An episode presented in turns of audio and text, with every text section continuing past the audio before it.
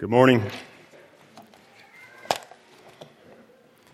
Sometimes I'm tempted to think that I need the Lord more in this hour than I do any other hour, but I need Him now. You need Him now.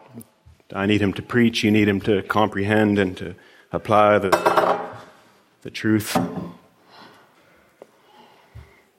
I prayed the Lord would keep me humble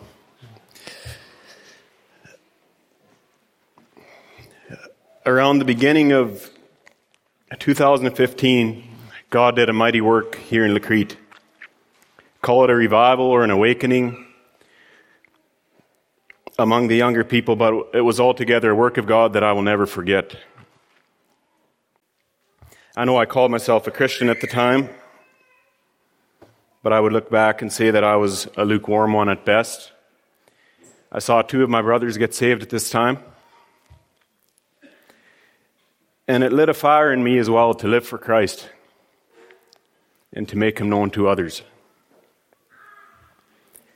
There were many young people coming to know Christ as Lord of their life, and the grace of God was abounding. I, it was a, a special time.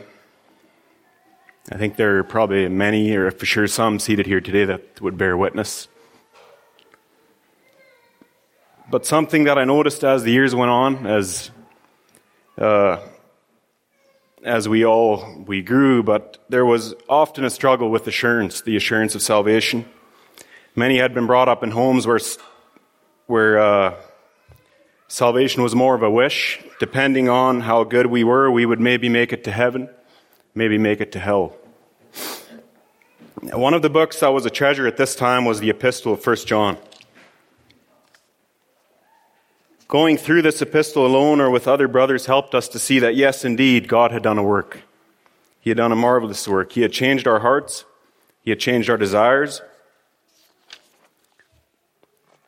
We no longer love the world, though we fought every day. We, the flesh was still with us. We was clear to see, but we had a love for Christ. We had a love for other believers, and we longed for fellowship. This epistle of 1 John helped us to see that we were passing the tests that God had put forth in His Word, and that we were indeed children born of God. And so, as I talked to Mike on what to preach on, I thought it would be profitable to start going through the epistle of 1 John. So that's what I'll do. The, the plan is, I think, as, as I preach every four months, and then Will, and then Rob, Mike preaches for a month, and then one of us preaches, so I'll probably be in this book for a long time, but for me, it, it, for a Christian, it's a joy to go through this epistle. There are many tests put forth, and as the believer looks at them, he realizes that yes, indeed, God has done a marvelous work. This epistle is the first of three small epistles that the Apostle John wrote as an old man while spending some of his last years in Ephesus. It is written from a pastoral perspective and it has assured many a weak and trembling believer who examines his life by the tests and the exhortations of 1 John and sees that his life indeed has been changed by the gospel. It helps true believers to see that they have fellowship with God through Jesus Christ. On the other hand, this epistle has also pierced through the false assurance of many professing believers who are still living like the devil and living for the world, as though Christ were the furthest thing from their mind. They will often, they might go through this epistle and they might realize where they stand. And by the power of God's word, they turn from that and they trust in Him. And so that is the purpose of this epistle. Three times John tells his readers, I am writing to you so that. In chapter 1, verse 4, he says, So that our joy may be made complete. In 2 1, he says, So that you may not sin and then in 513 is a verse that we are all familiar with. I'm writing to you so that you may know that you have eternal life. That seems to be the main purpose of this book, that his readers will have an assurance of eternal life. John knows that if his readers are true believers, they will pass the tests he puts forth, and they will be more assured of their salvation. But it will also lead to holy living, as John says in 2 1. But even there, John assures them that if they do sin, they have an advocate with the Father, Jesus Christ the righteous. We also need to remember that also that although this epistle does expose the person who says he is a Christian, yet lives like the devil, it was not written for them. It was written to assure the believers in the churches in and around Ephesus, and it applies to us today. But in doing that, it exposes the unbeliever. In chapter 219, John says, They went out from us. They are those who still seem to profess Christ, but he is a different Christ altogether, as we will see. So we do see that John wants his readers to have joy, to live godly lives, and to have an assurance that they are indeed children of God, but this should cause us to ask a question why? Why, John, are you concerned about these churches? Are they lacking in these things? John seems to be writing as a pastor with pastoral intent. We see that he was indeed concerned for these churches he was writing to. And it should cause us to ask what is happening in and around Ephesus at this time that he is writing. And it leads us to an examination of the historical context of this letter. It was written in late, late 80 to early 90 AD to the churches in around Ephesus. At the time of writing, the Christian church would have been approximately 55 to 60 years old. And as always, even as we see today, it was under attack from the beginning.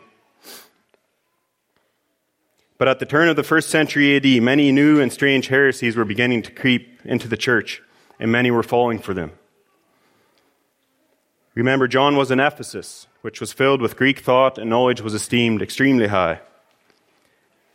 Just to help us to understand this, this epistle better and why John is writing what he is, we'll look at a few of the heresies that were creeping forth. This is just an introduction to this, to this book. I'll later just be going through the first couple verses, the introduction.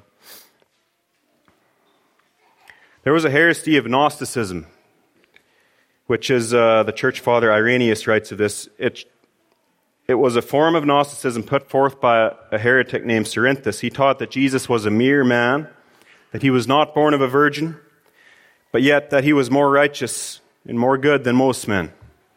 He himself was not the Christ, but the Spirit of Christ descended on him at his baptism and then departed before he died. And so he died simply as just, just a man, is what this heretic was teaching. So we see here a different Christ than John proclaimed. These Gnostics taught that man is basically good in his spirit, but that all physical matter is bad and therefore can be used for any sin imaginable, which led to the what they call antinomianism, where we can sin that grace may abound. Although we cannot confirm this was the heresy that John was addressing the churches, we do see hints of it throughout John's epistle. In 1 John chapter 2 verse 20 and in 2:26 to 27 John says, "But you have been anointed by the Holy One and you all have knowledge." And in 26 to 27 he says, "I write these things to you about those who are trying to deceive you. But the anointing that you have received from him abides in you, and you have no need that anyone should teach you. But as his anointing teaches you about everything and is true and is no lie, just as it has taught you, abide in him." So we see that there were teachers coming in trying to say, you need this or you need that, you need more knowledge. And John says, no, look back at what you believed at the beginning and believe that. John is writing about the false teachers that are trying to deceive the true believers. He makes it clear that when they were saved, the anointing that they received from God abides in them. They do not have need for anyone else to teach them something different. From this, it seems that many were teaching a special knowledge which is what Gnosticism is. But John says, no, what you received at the beginning, believe that. That is what is true.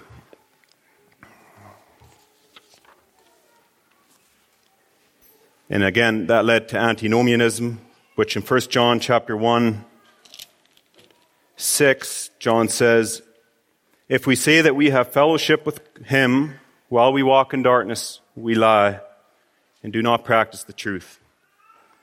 And later in chapter 3, verses 9 to 10, no one born of God makes a practice of sinning, for God's seed abides in him, and he cannot keep on sinning because he has been born of God.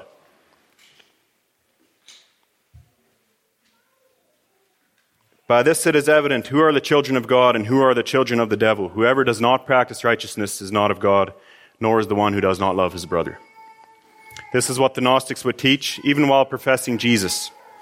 But John writes that no one who is truly born again makes a practice of sinning, because God's seed is in him, and he cannot keep on sinning habitually. It does not mean the Christian does not sin. It means he does not wake up in the morning planning to swim in his sin all day and still profess Christ to be Lord. And then there was the heresy of Docetism.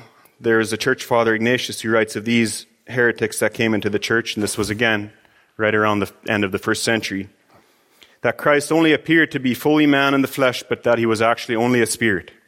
He did not truly suffer in the flesh as fully God and fully man, but it is only what he appeared to be. Again, we cannot confirm that these are the people that John has in mind, but we do see many hints of this false teaching throughout his epistle. In the first verse of this epistle, in 1 1, John says, That which was from the beginning, which we have heard, which we have seen with our eyes, which we have looked upon and have touched with our hands concerning the word of life. Immediately, John makes it clear that we saw him. We not only saw him, we heard him and we touched him. you cannot touch a spirit with your hands. In 1 John chapter 4 verse 2 to 3 John says, By this you know the Spirit of God. Every spirit that confesses that Jesus Christ has come in the flesh is from God. Every spirit that does not confess Jesus is not from God. This is the spirit of the Antichrist, which you heard was coming and is now in the world already. So we see that they were there. These people were, were there and they were trying to sway these believers. This would be one of the clearest verses that John has this Docetic view in mind as he writes. These ones that had left the church are denying that Christ was a physical being, and John says they are then children of the Antichrist. We see that doctrine was extremely important to the Apostle John. Many of these people were professing Christ. They were professing a Jesus, but he was altogether a different Christ, and therefore no Christ at all. And we face the same thing in our day. We must remember that doctrine, that the doctrine of Christ and his gospel is extremely important. As Christians, we have no right to say that doctrine does not matter. Even the false teachers don't say that doctrine does not matter. It is extremely important to them. Look at the Jehovah's Witnesses doctrine matters to them. They say that Jesus Christ is not truly God, and they will die on that hill. It is a false and a twisted doctrine, but it matters to them. And I believe it is because doctrine matters to the devil as well. Even when we look at the world around us, it seems that Satan has no problem with Jesus being professed and even preached as long as it is not the same Christ that was crucified for our sins and raised up from the dead. In Mark 13, 21 to 23, Mark writes, And if anyone says to you, Look, here's the Christ, or Look, there he is, do not believe it. For false Christs and false prophets will arise and perform signs and wonders to lead astray, if possible, the elect. Be on guard. I have told you all these things beforehand. It is clear from this passage that just because someone professes or confesses Christ, it does not mean that we immediately count them a brother or sister. That is why in John in 1 John 4 1, John tells us to test every spirit to see whether they are from God. If they have a different Christ, they are worshiping a different God. Does not John say in 223 again that whoever does not have the Son does not have the Father either? And from all of this, we see why the Apostle John was concerned. We remember he was approximately, I think, probably 85 to 90 years old at the time this epistle was written. He was an old man. He wanted these churches to realize that there is only one Christ who can save. He is the true and living word of life in whom they can be wonderfully assured that they are indeed children of God. And so he writes them a letter. He shows them how a true Christian lives, knowing that when the true believers in the church will test themselves by this standard, they will have great assurance that they have been born of God. We will now take a look at the first four verses of this epistle in 1 John chapter 1 verses 1 to 4. I divided this passage into two points. The first point we will look at this word of life that John points to as the basis of fellowship with the Father. Then we will look at his reason for pointing us to that word of life and see how and why we can enjoy fellowship with God and with other believers. So I'll read the text. 1 John chapter 1 verse 1 to 4. That which was from the beginning, which we have heard, which we have seen with our eyes, which we have looked upon and have touched with our hands concerning the word of life. The life was made manifest, and we have seen it and testified to it, and proclaimed to you the eternal life which was with the Father and was made manifest to us. That which we have seen and heard we proclaim also to you, so that you too may have fellowship with us, and indeed, our fellowship is with the Father and with the Son, Jesus Christ. And we are writing these things so that our joy may be complete.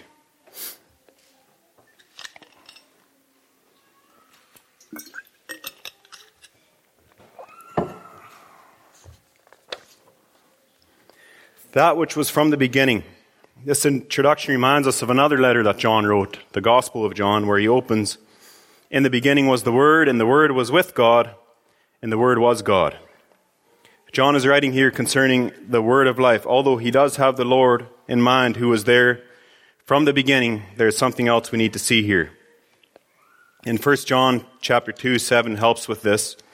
John says, Beloved, I am writing to you no new commandment, but an old commandment that you have had from the beginning.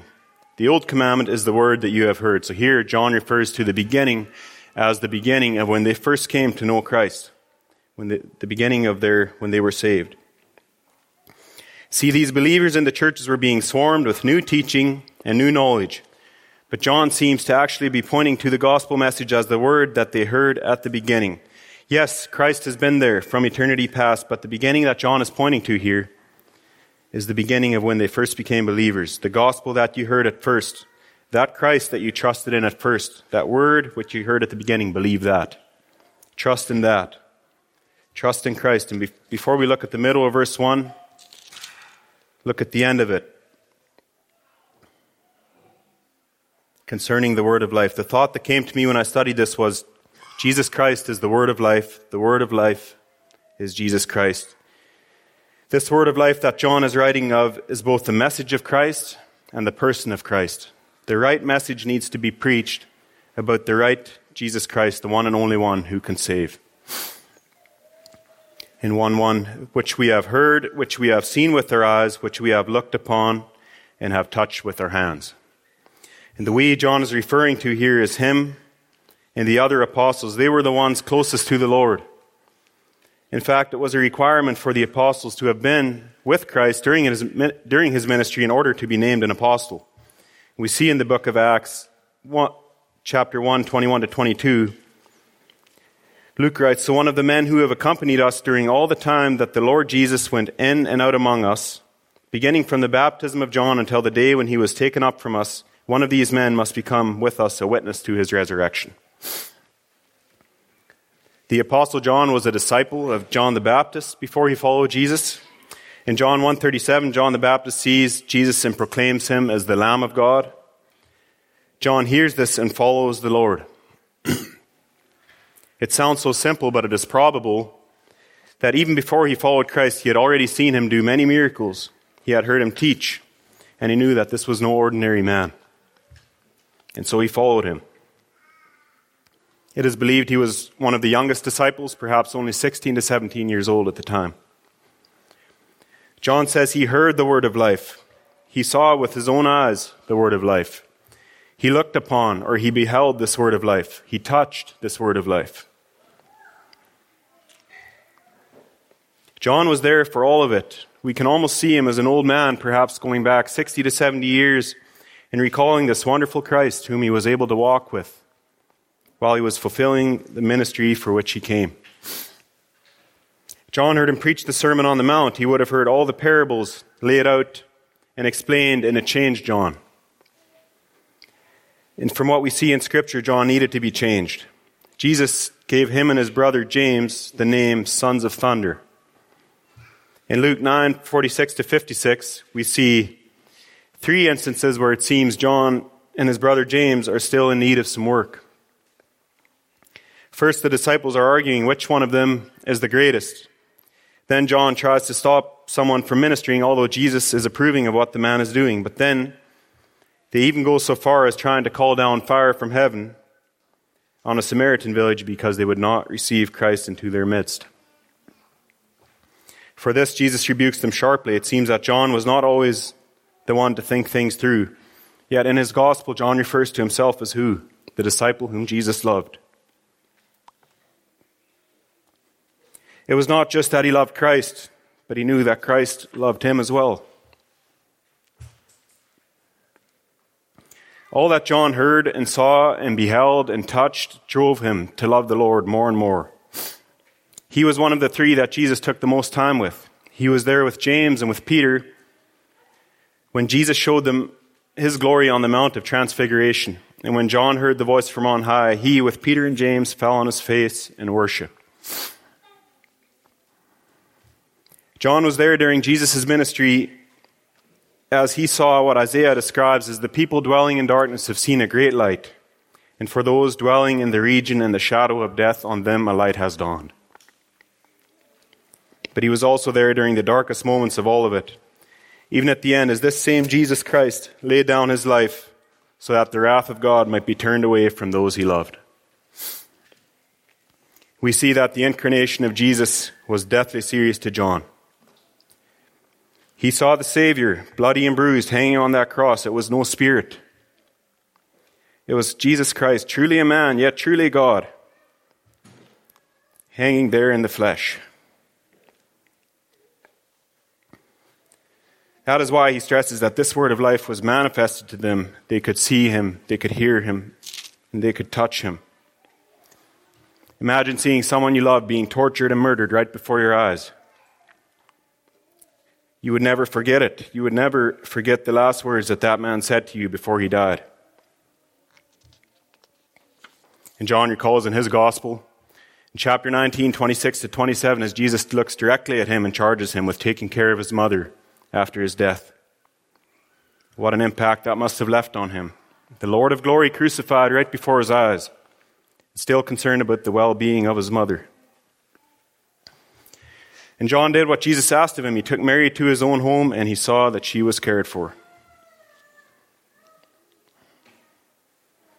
We see in verse 2 that which we have seen and heard, we also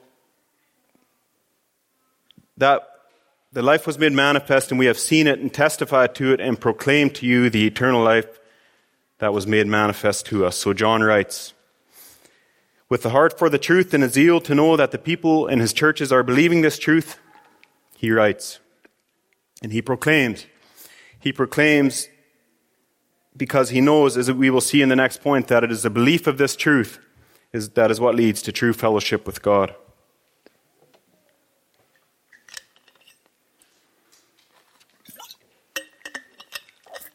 Look at how John ends both his written gospel and this epistle.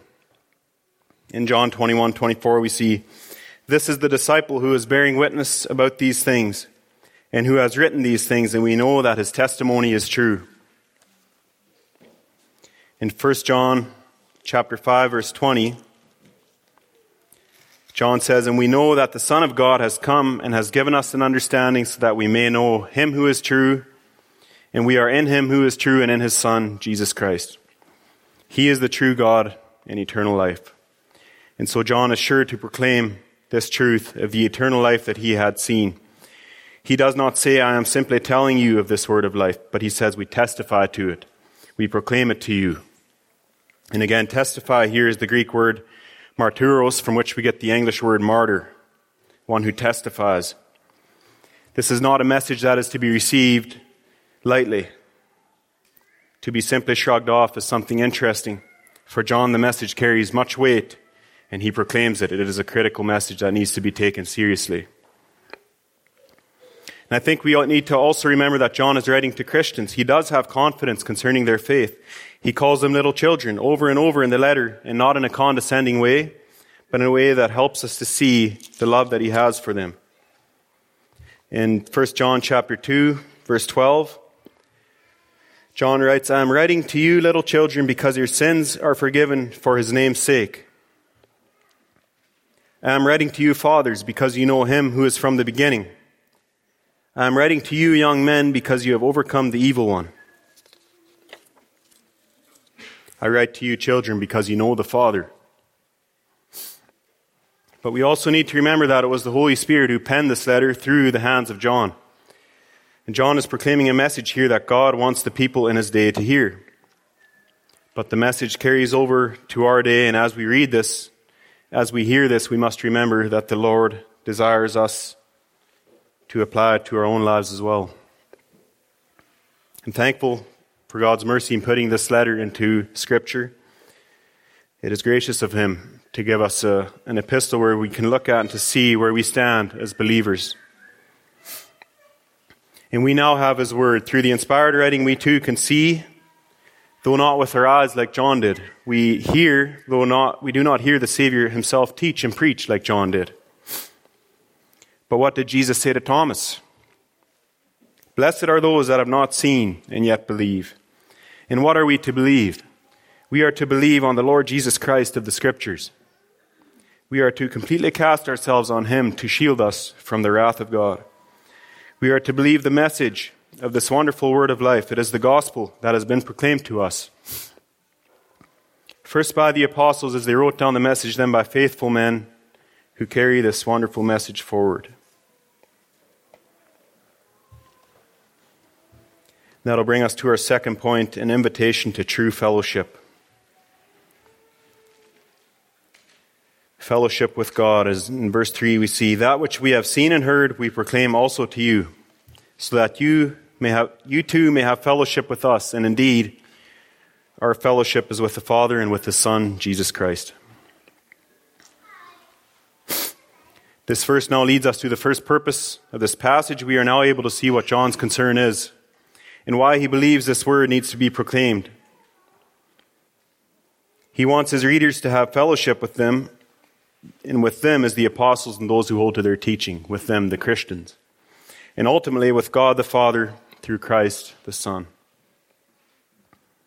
Although in this verse John first mentions fellowship with them and then fellowship with God, I want to look at the fellowship with God first.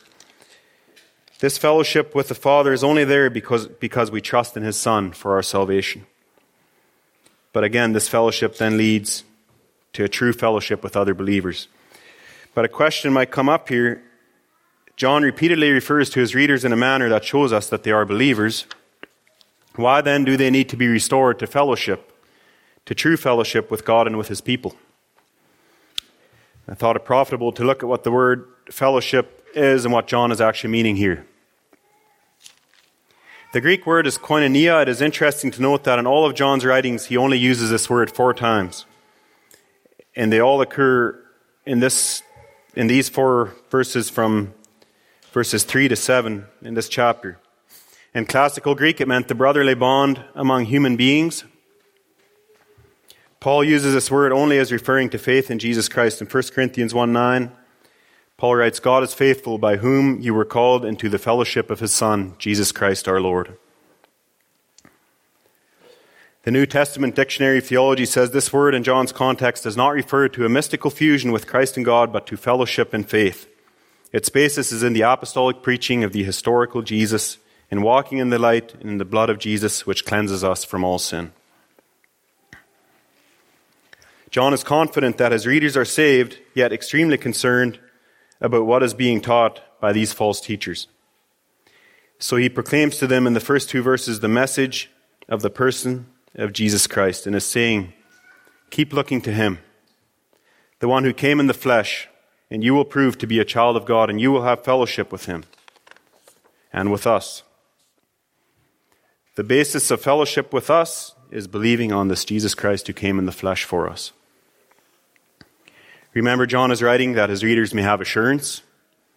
To lack assurance of one's salvation is, in a way, to lack true fellowship with God. In this same letter, in chapter 3, verse 19 to 24, which was always a precious passage to me when struggling through these things, when I was lacking assurance, John writes, By this we shall know that we are of the truth and reassure our hearts before Him. Verse 20 For whenever our heart condemns us, God is greater than our heart, and He knows everything. Beloved, if our heart does not condemn us, we have confidence before God. In whatever we ask, we receive from Him because we keep His commandments and do what pleases Him. And this is His commandment that we believe on the name of His Son, Jesus Christ, and love one another, just as he has commanded us. Whoever keeps his commandments abides in God and God in him, and by this we know that he abides in us by the Spirit whom he has given us. Again, there we see by this we know that he abides in us. And Jesus prays in John chapter 17, verse 21, that they may all be one, just as you, Father, are in me, and I in you, that they also may be in us, so that the world may believe that you have sent me. Can a Christian lose or lack true fellowship with God and still be a Christian? I would be careful here, but we know that there's nothing on heaven or earth that can separate a true believer from the love of Jesus Christ. We see that in Romans 8 38 to 39. Nor is there anything that can pluck them from the Father's hand. But when a child of God begins to go his own way, turning away from what saved him in the first place, there will be a lack of true fellowship. But as we see in Hebrews, those that the Lord loves, he disciplines. And that Jesus comes for the sheep that strays. He will go after that straying sheep until fellowship is again restored.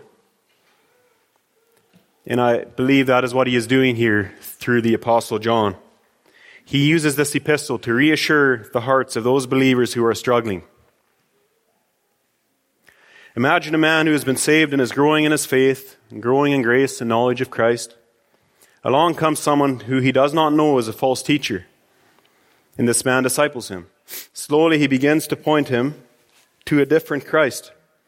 The struggling believer then falls for this teaching for a short time until a godly brother comes along and shows him from the scriptures the true Christ and the true gospel. Was the fellowship broken? We know from, from Scripture that the relationship between the believer and God was not broken, but we could say that true fellowship was restored when the man realized his error and repented and again cast himself on the Lord Jesus Christ. That is what John is referring to here. To help us understand this word, let's look a few verses further in verses 6 to 7.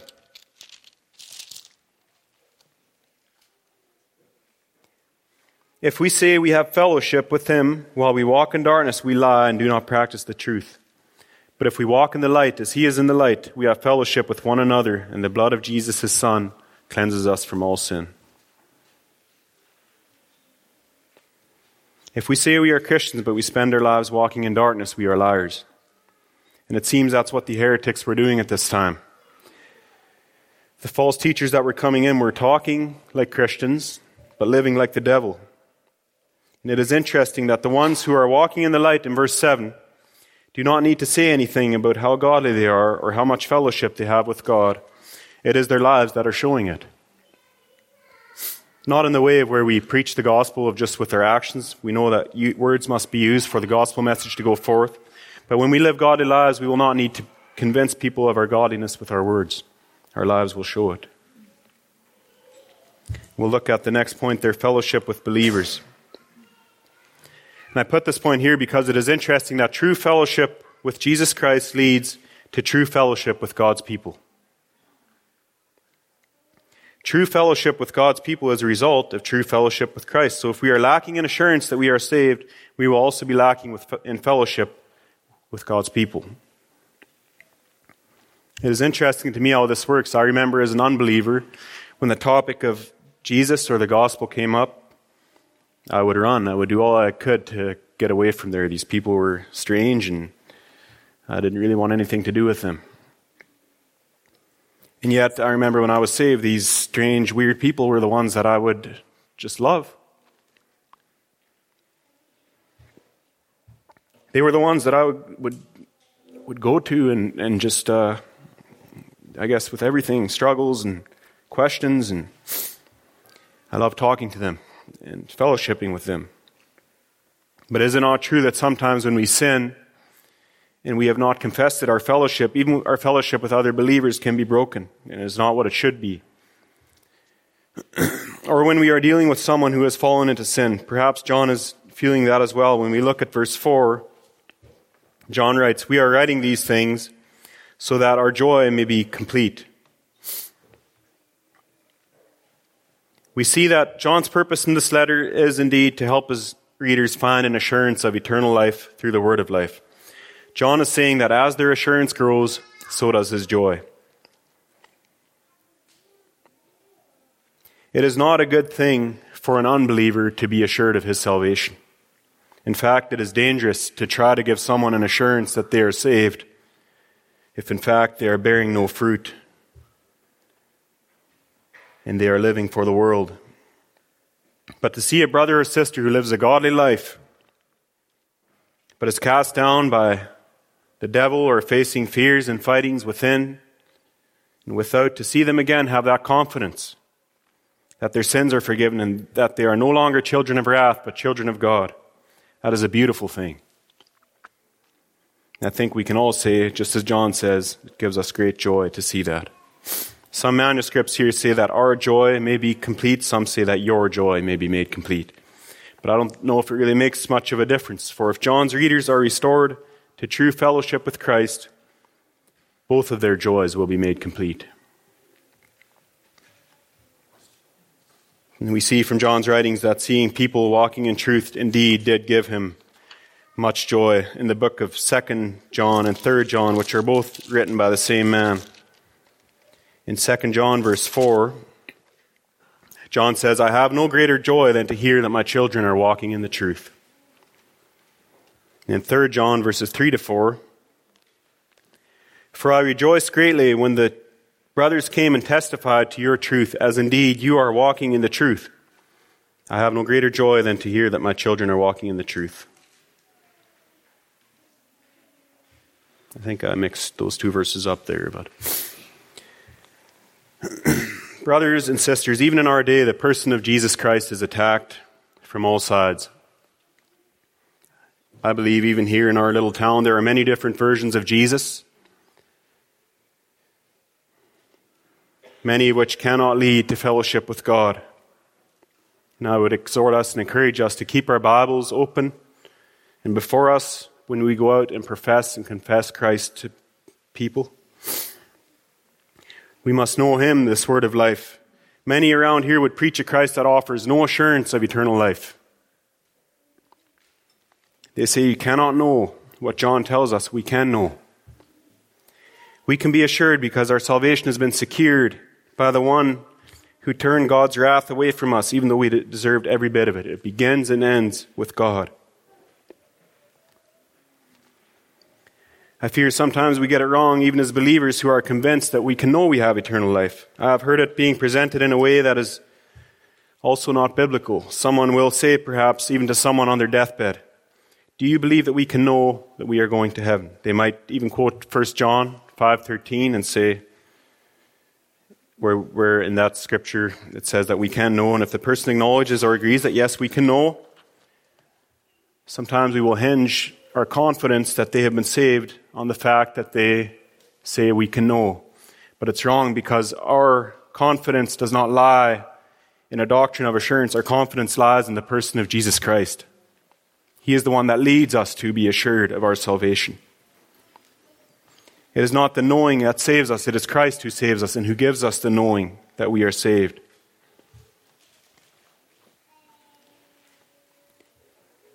Yes, assurance is a real thing. God gives assurance to his children, but it is through an understanding of who Christ is and what he did for us on the cross. And that is why John is here in the first couple of verses of his epistle. He's pointing to that word from the beginning, the word of life, the message of the gospel of Jesus Christ. It's through him that we have assurance. It's through a knowing who he is and an understanding of what he accomplished on our behalf that we have assurance. He is the eternal life that we must come to know. That is why John is first pointing his readers to Christ, showing us that it is all of him. In this, in this same way, we are to point people to him to be saved. Jesus came and lived a perfect life that we could not live. He then died a terrible death that we deserved. On the cross, he cried out, It is finished. The debt was paid. He then rose from the dead three days later, claiming the power and the victory over death, and showing forth that indeed his sacrifice was sufficient and our justification was secure. The wrath that we deserved had been satisfied. And as those who trust the Savior Jesus Christ, we can now come before his throne with confidence that he loves us. Not because we are righteous on our own, but because we have been cleansed by the blood of Christ and we stand in his righteousness alone. He came that we might have confidence in the day of judgment. John writes, And this is love, not that we have loved God, but that He loved us and sent His Son to be the propitiation for our sins. Propitiation is a sacrifice that turns away wrath and anger of God. And on this word of life, this Christ, we rest. For those that have not yet turned from their sins and trusted in His blood, I would urge you to do it today. The testimony of John is sure that God gives eternal life. This life is in Christ. Whoever has the Son has eternal life, but whoever does not have the Son does not have life, but God's wrath remains on him. Turn away from evil and be cleansed of sin today. We have God's promise that in Christ we will have eternal life, but in the same way, we have his promise that those who reject the Son of God will perish in hell forever. That is what we deserved. But God demonstrated his love for us, and that while we were yet sinners, Christ died for us. Let's live for him as we go from here this week. I'll close in prayer. Father, I thank you for your word, Lord, and I thank you that you have put this epistle, First John, in there for us to give us an assurance as believers where we stand, Lord. Help us to walk worthy of the gospel. Even this week as we go from here, give us strength to do that by your power, and we pray in Jesus' name. Amen.